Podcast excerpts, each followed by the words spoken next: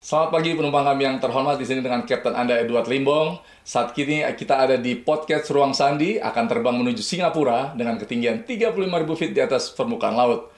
Cuaca di perjalanan diperkirakan cukup baik, sedikit berawan, sedangkan di Bandara Singapura saat ini dilaporkan juga baik. Dan kita akan tiba di Singapura dalam waktu 1 jam 40 menit dari sekarang.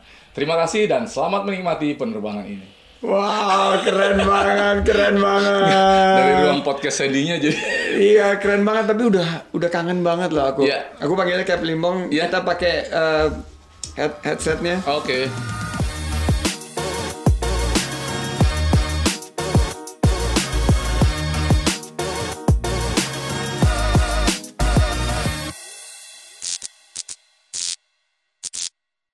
Terima kasih banget Kapten Limbong udah meluangkan waktu untuk ngobrol-ngobrol di podcast Ruang Sandi. Ini tempatnya Sama-sama, namanya Pak. podcast Ruang Sandi. Iya. Dan biasanya di tahun 2019 saya berkunjung di 1600 titik dan banyak yang pakai juga eh, jasa dari Lion Air Iya. dan ya udah kayak otomatis aja tiap pagi itu karena saya selalu pulangnya malam terus berangkat paginya udah di airport lagi itu announcement kayak gitu tuh udah jadi kayak bagian rutinitas. Iya. Jadi terima kasih sekali Cap sudah bersedia ngobrol-ngobrol. Terakhir terbang itu kapan Cap? Saya terakhir terbang itu pertengahan bulan lalu, kira-kira lebih jadi tiga minggu yang lalu. Itu terakhir kali sebelum semuanya uh, close. Karena kita yang dibawa belakangan ini cuma kargo Pak Sani. Cargo flight masih. Jadi kalau untuk passengers flight itu kapan kira-kira menurut Cap akan mulai uh, bisa terbang Lagi dimulai. Mulai tanggal 10 Juni semuanya sudah dikembalikan lagi operasi normal karena juga pemerintah sudah membuat kelonggaran. Kan kemarin cuma 50% boleh kan. Iya. Dengan aturan protokol yang tertentu sekarang udah dinaikkan jadi boleh 70%. Makanya sekarang operasionalnya lebih banyak lagi. Ya, insya Allah ya kita doakan ya karena dunia penerbangan ini yang paling terhantam Ya, betul. di ronde-ronde pertama dari pandemi ini ya. Betul sekali, Pak. Karena pembatasan sosial, apalagi bepergian, eh, pariwisata, bisnis, Ya. eh, kargo masih terbang, tapi eh, manusianya pasti akan menunda. Apalagi udah ada sekarang elektronik, virtual Ya. meeting dan lain sebagainya. Tapi memang saya bilang kalau kita di bisnis kita mungkin bisa terhubung melalui Zoom atau melalui objek atau platform virtual lain. Tapi kalau salaman itu atau bertatap muka itu lain loh. Iya. Untuk bisnis jadi memang akan makan waktu, tapi saya yakin industri penerbangan juga akan Lebih kembali. Nah, Kapten Limbong ini bedanya gimana sebelum pandemi, pas pandemi dan kita bersiap memasuki new normal ini apa pandangan Kapten? Ya di dunia penerbangan saya sebelum pandemi ini ya terbang tuh enjoy enjoy aja ya pak ya. Schedule juga sebulannya banyak. Terus pas terjadi pandemi ini semua berubah. Aturan hidup kita berubah dan juga apa yang biasanya saya lakukan setiap hari dalam pekerjaan saya itu tiba-tiba hilang seketika. Jadi yang membuat saya kadang-kadang wah kok jadi begini ya. Nah tapi saya mensikapinya sekarang ya dengan cara mencari aktivitas lain aja gitu. Sama juga bisa kegiatan lain yang bermanfaat lah buat saya dan juga buat orang lain. Dari total eh, jam terbang udah berapa? Cap? Saya lumayan Pak, hampir 25 ribu jam. 25 ribu.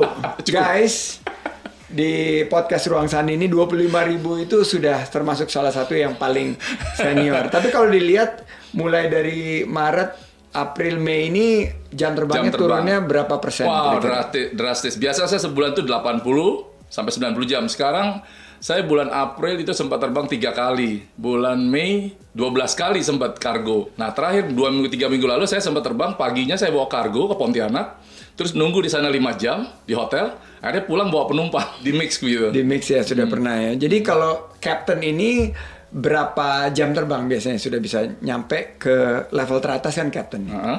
Itu- Oh minimal kalau kita mau jadi captain di airlines tempat saya bekerja 4.000 minimal. Minimal 4.000 4.000 jam. Jadi kalau di bawah 4.000 itu first officer. Ah, junior, senior sama madya. Madya, Ya. oke. Jadi buat ini kalau teman-teman yang suka lihat bisa lihat kaptennya itu dari pangkatnya Barnya, di sini betul. dari barnya. Jadi kalau kapten ini berapa barnya? Empat. Empat. Four, four operates. Kalau four, kalau eh, junior Satu junior, dua madya, Madya. tiga senior. senior. Baru habis itu jadi captain. Baru Dan jadi captain juga ada captain junior, captain madya, baru captain senior. Oke, ini kalau ini udah kapten senior bisa lihatnya dari mana? Dari jam terbang aja. Dari jam terbang, Sama ya. dari umur saya mungkin.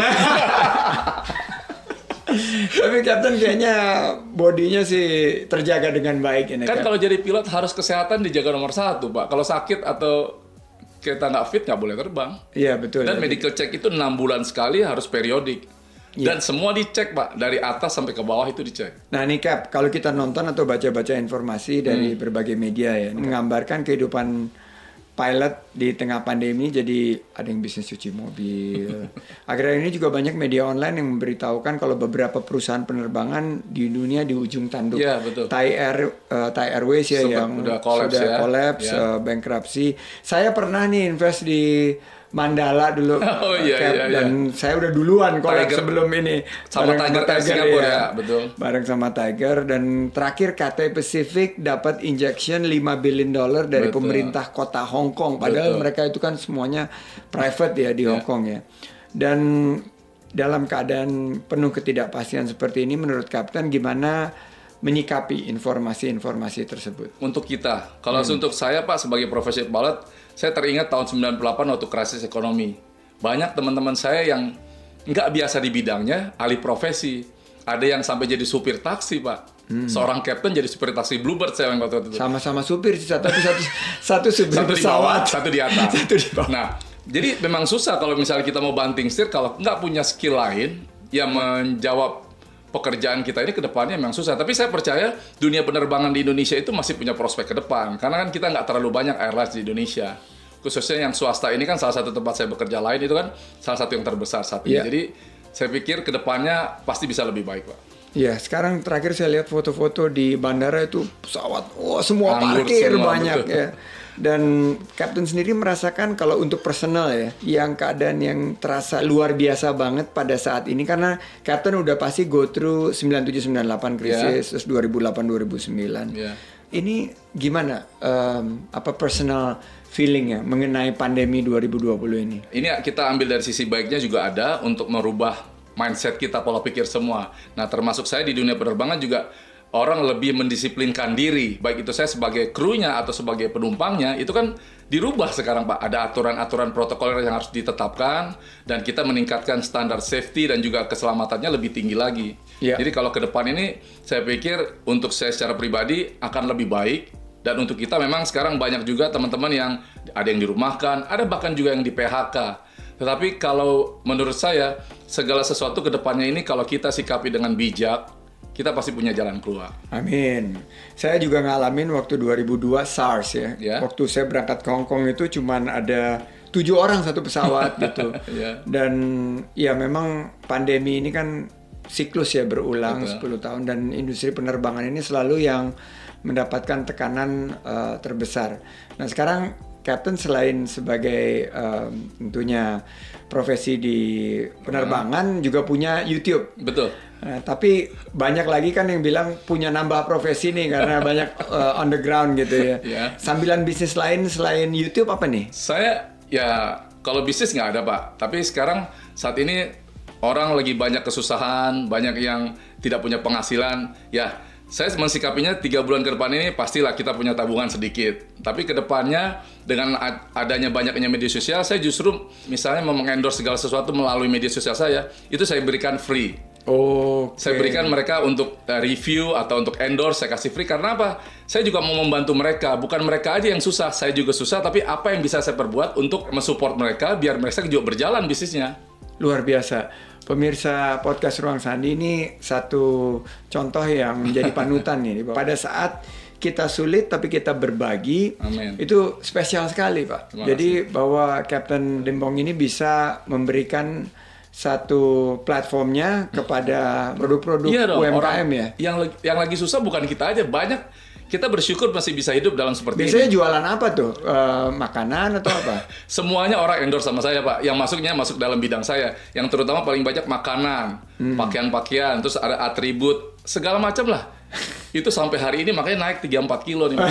Setiap hari, apalagi itu bulan puasa kan, habis berbuka saya endorse semua. Itu 2-3 makanan, sampai durian pun dikirim gitu. Dikirim. Disuruh nge-review Iya, durian. tapi itulah yang membuat saya puas dan bahagia karena menolong orang lain. Kita lebih baik memberi daripada menerima. Oke, sebagai pilot nih salah satu yang paling utama itu disiplin. kan? Betul.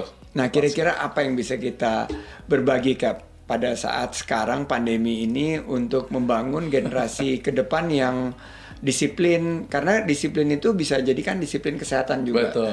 Bagaimana kita protokol-protokol kalau kalau pilot itu kan nggak ada gerakan yang tanpa manual gitu. Betul. Ini harus ada manualnya, ini harus manualnya. Jadi sangat by the book gitu. Dan sekarang kita hidup kita untuk di tengah pandemi ini juga perlu manual-manual. Nah, gimana caranya pola hidup disiplin yang teman-teman dari dunia penerbangan ini sudah dapat bisa ditransfer ke masyarakat secara luas. Salah satu keuntungan pandemik ini adalah merubah mindset manusia di seluruh muka bumi ini. Orang yang tadinya tidak disiplin jadi disiplin, orang yang tadinya kurang bersih atau jorok akan lebih bersih. Nah, yang saya dapat pelajari Pak, untung saya udah disiplin dari kecil. Jadi sekarang orang mau nggak mau semua harus menjalankan sesuai aturan. Kalau mereka enggak, kena fine, kena denda. Nah, itulah yang akan menjadi kebiasaan baik di kemudian hari. Bukan hanya sebagai kita pilot atau kita di dunia usaha, tapi orang umum pun, di keluarga pun kita harus disiplin sekarang.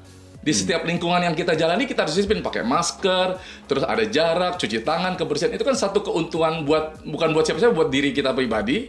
Jadi itulah keuntungan kedisiplinan yang bisa kita dapat saat ini. Tapi saya mau nanya, kan kita kadang-kadang sebagai uh, passengers gitu, misalnya ada delay gitu. Ya.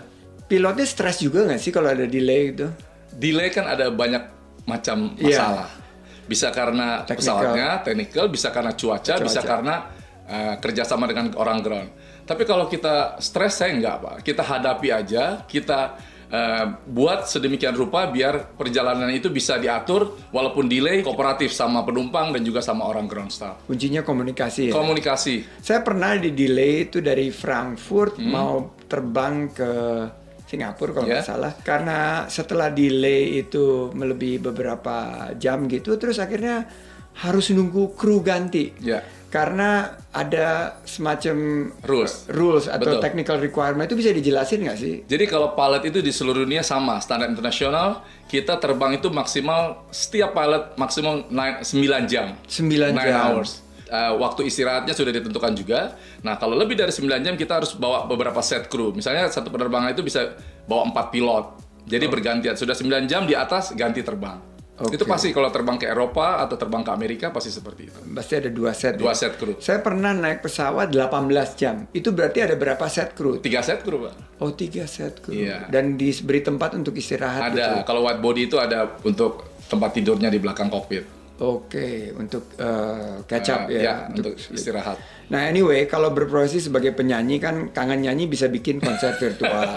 Seorang trainer bisa bikin web seminar. Betul. Nah, kalau pilot kangen terbang itu gimana tuh Cap? Apa Cap sendiri kangen apa membawa penumpang ke penjuru dunia ini kan because you love your job. Yes. Terus nggak bisa bawa penumpang ke seluruh dunia itu gimana Ya, jadi kebetulan saya terbang baru tiga minggu yang lalu. Tapi kalau saya mensiasatinya, kalau saya lagi boring atau bosan atau kepengen rindu, saya buka internet aja pak. Kan ada games-games sekarang di situ. Oke. Terus ada juga kemarin bikin konten juga teman di simulator mau ajak. Saya bilang ayo. Jadi bagi saya kan kehidupan penerbangan itu udah mendarah daging, menjadi Iya. salah satu hobi dan satu profesi dan juga yang membuat ke depan ini saya jadi lebih semangat untuk hidup ini gitu. Tapi kalau ke simulator itu terlebih kalau pesawatnya ada Ya. eh, pesawat baru dan lain sebagainya, memang ada keharusan kapten untuk minimal setahun dua kali gitu ke simulator, betul, ya? 6 bulan sekali kita proficiency check, itu dicek semua, dibuat emergency sedemikian rupa untuk mentrain skill kita. Iya. Begitu juga dengan medical check 6 bulan. Itu kalau nggak lulus Pak Sandi, mundur itu. Iya. Harus tes lagi, diulang lagi sampai lulus. Iya karena tanggung jawab eh, membawa eh, ribuan mungkin Penumpang, puluhan ya. ribu penumpang ya, jadi harus juga fisik yang Ready. prima dan skillnya yang up to date ya. Betul. Nah saya dan pendengar podcast Ruang Sandi juga beri eh, banyak yang penasaran gitu loh. Ke depannya rencana apa sih yang sedang dipersiapkan oleh industri ini, industri penerbangan di seluruh dunia dalam masa peralihan pandemi ini? Saya dengar 70%. Ya. Berarti kan itu bebannya berat buat eh, industri ini karena dari segi pemasukan pasti turun 30%. Betul. Sementara kan eh, cost-nya tetap eh, meningkat, Ya. harga minyak ya agak Ya, turun agak sedikit, turun. tapi juga akan membebani biaya operasi. Kalau di Indonesia khususnya Pak, karena kita kan terdiri dari negara kepulauan. Jadi kalau saya bilang dunia penerbangan ke depan itu prospeknya masih bagus. Apalagi sekarang orang Indonesia ini kan semuanya kebutuhan eh, bisnisnya banyak di seluruh Indonesia. kita dari pulau ke pulau khususnya kayak kita punya Wings Air dari feeder-feeder ke daerah itu menjerit Oh. semua Pak. Kemarin waktu kita Iya. stop operasional, itu orang di daerah semua berteriak. Teman saya bilang, gua nggak bisa pulang nih. Ya gimana? Dia mau ikut saya sampai kargo Pak. Boleh nggak gue nebeng kargo? Oh bayar deh katanya. Wah jangan itu melanggar aturan. Saya. Iya. Jadi prospek ke depan, lima tahun ke depan saya pikir bisa lebih baik. Bener banget, banyak yang nggak meliput bahwa teman-teman kita di Indonesia Timur Ya. atau nggak nggak usah di Indonesia Timur lah kemarin saya terbang dari pakai Wings Hmm. dari Jember ke Surabaya. Oke. Um, itu mungkin opsinya bisa pakai mobil, Hmm. tapi dengan tidak beroperasinya kan, apalagi dengan PSBB gini banyak bisnis yang nggak nggak efisien, Nggak efisien, gitu. ya. Jadi mudah-mudahan segera kembali ini Amin. penerbangan baik yang antar pulau maupun juga yang jet dan uh, turboprop. Mudah-mudahan ini kan setelah resiko kesehatan masyarakatnya bisa kita atasi. Ya. Mudah-mudahan juga kita ada vaksin. Vaksin. Industri penerbangan ini kelihatannya akan berubah. Setiap orang mau terbang kayaknya harus rapid test dulu atau PCR based testing bener nggak sih? Ya, kemarin saya setiap terbang itu berlaku sebanyak eh, satu minggu Pak, rapid test, ambil darah, terus kita eh, suhu biasa semua. Nah sekarang saya dengar udah di lebih di reduce, lebih dikurangi, bisa sampai berlaku berapa hari dan juga asal ada surat kesehatan dari tempat mereka pernah rapid test nggak perlu diulang lagi. Itu lebih dipermudah lah kalau saya lihat. Iya dan kemarin kan sempat terbang terus berhenti karena persyaratannya terlalu Ya betul, orang mana berat ya. Berat. Dan akhirnya ya tidak memungkinkan untuk terus. Nah kalau cara duduknya gimana nih, Cap? Udah di briefing belum? New normal ini cara duduknya Nah, gimana? ini kemarin kan dibuat tiap kursi harus dispasi satu kursi pakai X itu. Nah, sekarang ini kalau 70% nggak saya rasa nggak bisa ya. Tapi disiasati mungkin dengan pakai Face shield. Ah, face shield itu atau ya mungkin adalah cara yang dibuat biar tidak terlalu dekat satu sama lain untuk social distancing ini biar tetap safety nomor satu dan kesehatan terjaga. Saya kan suka naik yang 737 extended range Ya, to ER ya, ya. betul. Yang duduknya wah sangat cramping gitu ya di belakang. Ya. Kalau di dicoret di tengahnya itu berarti itu 60% kurang lebih ya. 50-60%. Jadi makanya sekarang begitu dinaikin 70%, saya rasa ada bagian-bagian ter- tertentu yang di depan kan ada yang tiga itu juga. Iya. Ya mungkin diambil jaraknya beberapa kursi juga. Dan harus ada kompensasi dari segi kenaikan tarif Ah, mungkin ya. Betul. Untuk dunia penerbangan, perusahaan-perusahaan penerbangan, kalau ada yang dikurangi atau yang ada dibatasi, tolonglah juga lihat kebutuhan masyarakat Indonesia. Jangan untuk hanya mencari keuntungan, tapi kita mengorbankan kepentingan yang lebih banyak. Wah, luar biasa itu.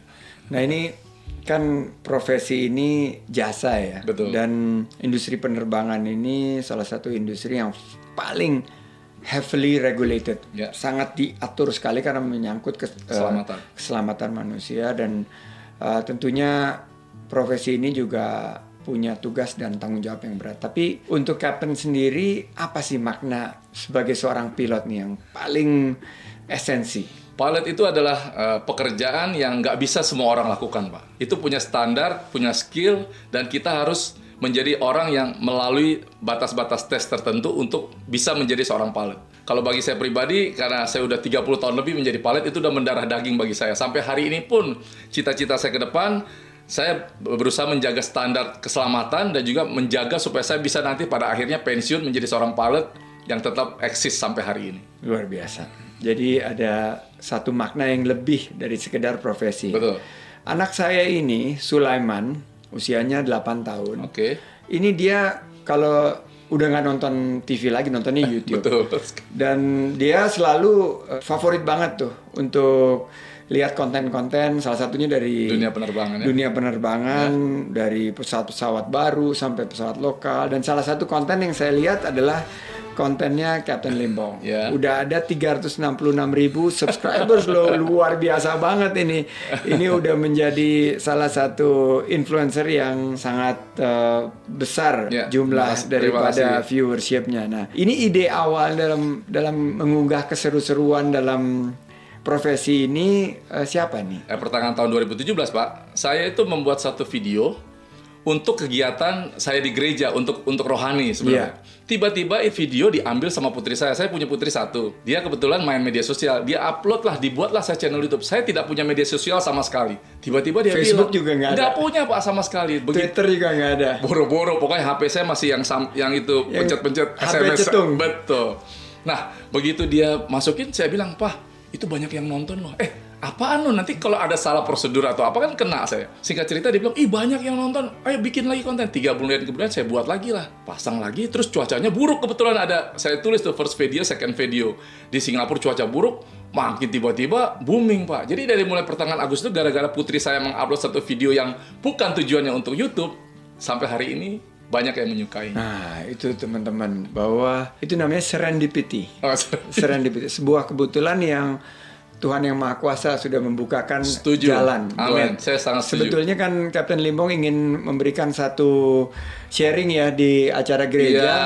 Eh, tapi tapi menjadi salah satu yang booming gitu. Ja- Jadi menarik dan memang kalau saya ya walaupun saya banyak travel Hmm. naik ke pesawat itu saya juga selalu pengen tahu gitu di cockpit itu seperti apa gitu ya Iya. Eh, mau landing itu seperti apa. apa, Saya dulu ya. sampai waktu invest di Mandala itu salah satu gig yang paling saya senang itu adalah minta izin sama pilot itu Duduk. kalau mau landing uh, duduk di cockpit. Betul. Eh, sebelum landing itu ya jadi sebelah kiri kanan apalagi kalau malam itu Iya. kan wah keren, Keren banget, banget. gitu loh ngelihat Lampu-lampunya. lampu-lampunya landasan gitu itu selalu jadi mimpi saya gitu. Ya memang sekarang anak saya juga Sulaiman itu suka banget dengan Iya. konten itu gitu. Hmm. Jadi eh, lihat kontennya Captain Limbong dan nanti boleh saya diajak sekali-sekali Oh ke pasti boleh pak dengan senang ke hati. simulatornya Captain ya. Iya iya. Man always dream to fly. Saya lihat eh, salah satu mimpi manusia itu ya jadi seperti burung gitu loh. Ya, jadi saya- terbang.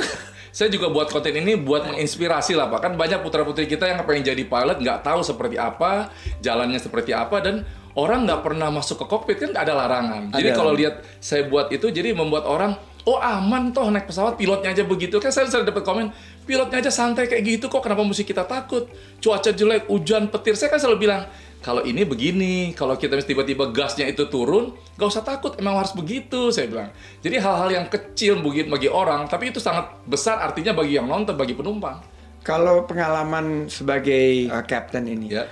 Uh, rute mana yang paling mendarat di landing mana yang paling menarik nih, Cap? yang banyak gunungnya oh, high obstacle itu yang paling seru kayak kita masuk Jogja itu yang lama ya Oh, Jogja kiri lama. kanan Manado Adi Sucipto ya? Ah, Gorontalo itu kan kiri kanan gunung pak namanya kita masuk slot Oke. dan itu kalau malam nggak kelihatan apa apa hujan besar apa kita harus percaya dengan yang ada Instrumen. itu instrumen dan juga dengan ada poin yang dibuat itu Oke. makanya Flight orang plan ya? betul kalau ke kiri ke kanan kita nggak disiplin orang selalu bilang kok dia nabrak gunung gunungnya nggak pernah pindah dari dulu kok make sense kan pak Iya, iya, jadi iya. gunungnya nggak pindah berarti salah siapa salah kita pilotnya Jadi bergeser pilot error itu ya. betul Nah, saya pernah landing di uh, Hong Kong Ah, Old Airport, ya, Kai Tak. Kai Tak, betul Itu juga kiri wah, kanan kiri building kanan tower tower semua gedung gedung dan kelihatannya deket banget gitu loh.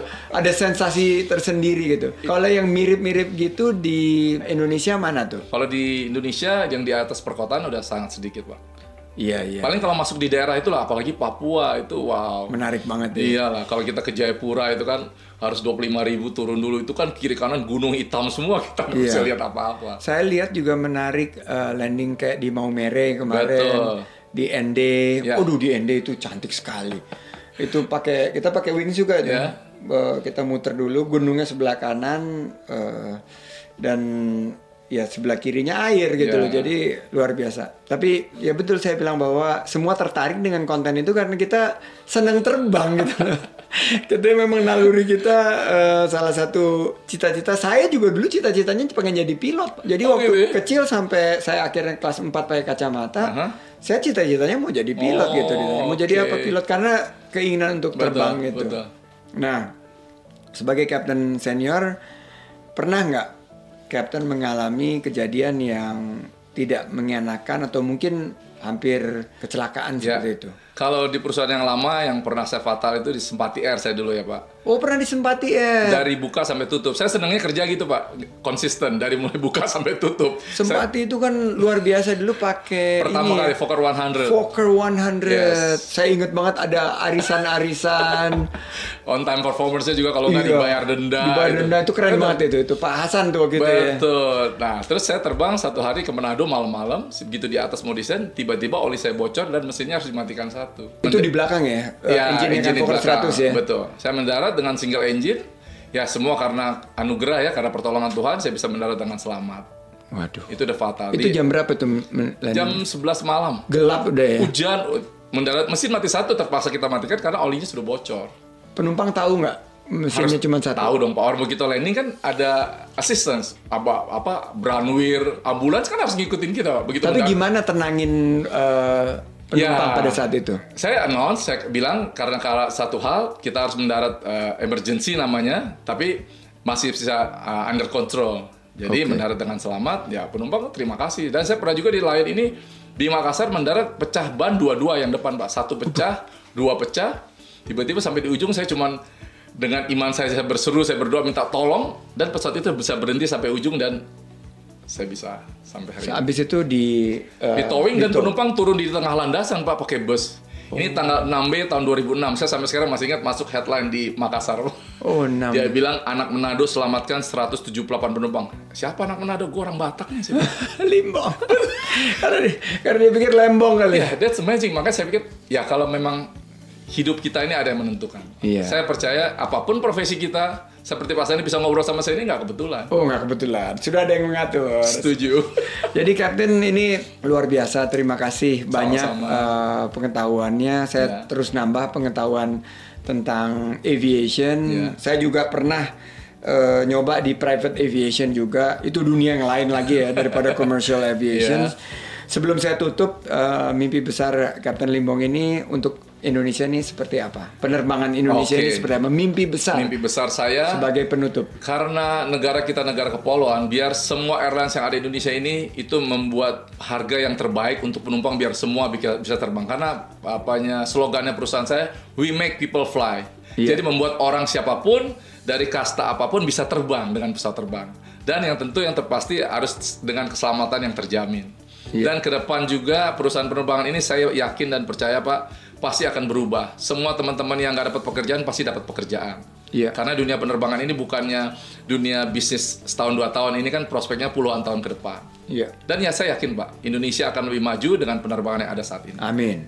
Jadi betul yang disampaikan oleh Kapten bahwa industri penerbangan ini membuka peluang lapangan kerja begitu banyak Betul. sekali. Bukan hanya Kapten Ya. eh, maupun eh, flight attendant, tapi juga kita lihat ground Ya, crew-nya betul. yang menghandle bagasi dan lain sebagainya. Jadi kita berharap banget dan pariwisata Indonesia semakin bisa lebih baik setelah Maju. ini. Kita belajar Amin. dari pandemi ini Ya. bagaimana pariwisata kita juga berubah bukan hanya kuantitas tapi juga kualitas, Kualitas, sehingga eh, layanan juga semakin baik, Baik. ke depan dan ini luar biasa Cap. Buat saya eh, ini titik balik dan Ya. saya juga optimis. Makanya di sini dibilangnya good vibes only Cap. Iya dong. Jadi hanya kita berpikir suatu hal yang yang positif thinking. karena positive thinking ini sangat contagious, sangat Iya, menular gitu. iya. Dan hari ini saya merasakan begitu banyak uh, virus-virus positif yang Amin, Captain. Limbong bawa. Kita orang semua. Bersaudara, Kalau kata orang uh. Kalau orang Sumatera Utara bilang Horas. nah, terima kasih Cap. Sama-sama Pak Sandi. Pendengar podcast uh, Ruang Sandi melihat semangat yang dibawa Captain Limbong ini, kita jadi ingat tua itu pasti, tapi muda itu pilihan. Amin. Dan apa pun yang terjadi di dunia ini, sebesar apa pun perubahan zaman, harus kita hadapi. Ya, betul. Dan percaya Tuhan yang Maha Kuasa itu memiliki takdir yang terbaik Setuju. buat kita. Jadi kita harus tetap open mind, Ya. be positive, keep it up Yes, thank you. dan berpikir positif juga optimis untuk kita selalu semangat dalam menjalani semuanya seperti jiwa-jiwa muda Amin. ala Captain Limbong. Thank you so much. Ya. Uh, we're so close to landing now. Mungkin pengumuman untuk landing. Oke, semua pendengar ruang podcast Sandy, saat ini kita sudah mendekati kota Singapura. Sebentar lagi kita akan mendarat. Eh, Kencangkan sambut tangan Anda dan Tetap semangat dalam hidup nih. Selamat datang di Singapura. God bless you all. God bless you all. Thank you. Dan kita selfie dulu dan foto-foto. Oke. Thank you banget.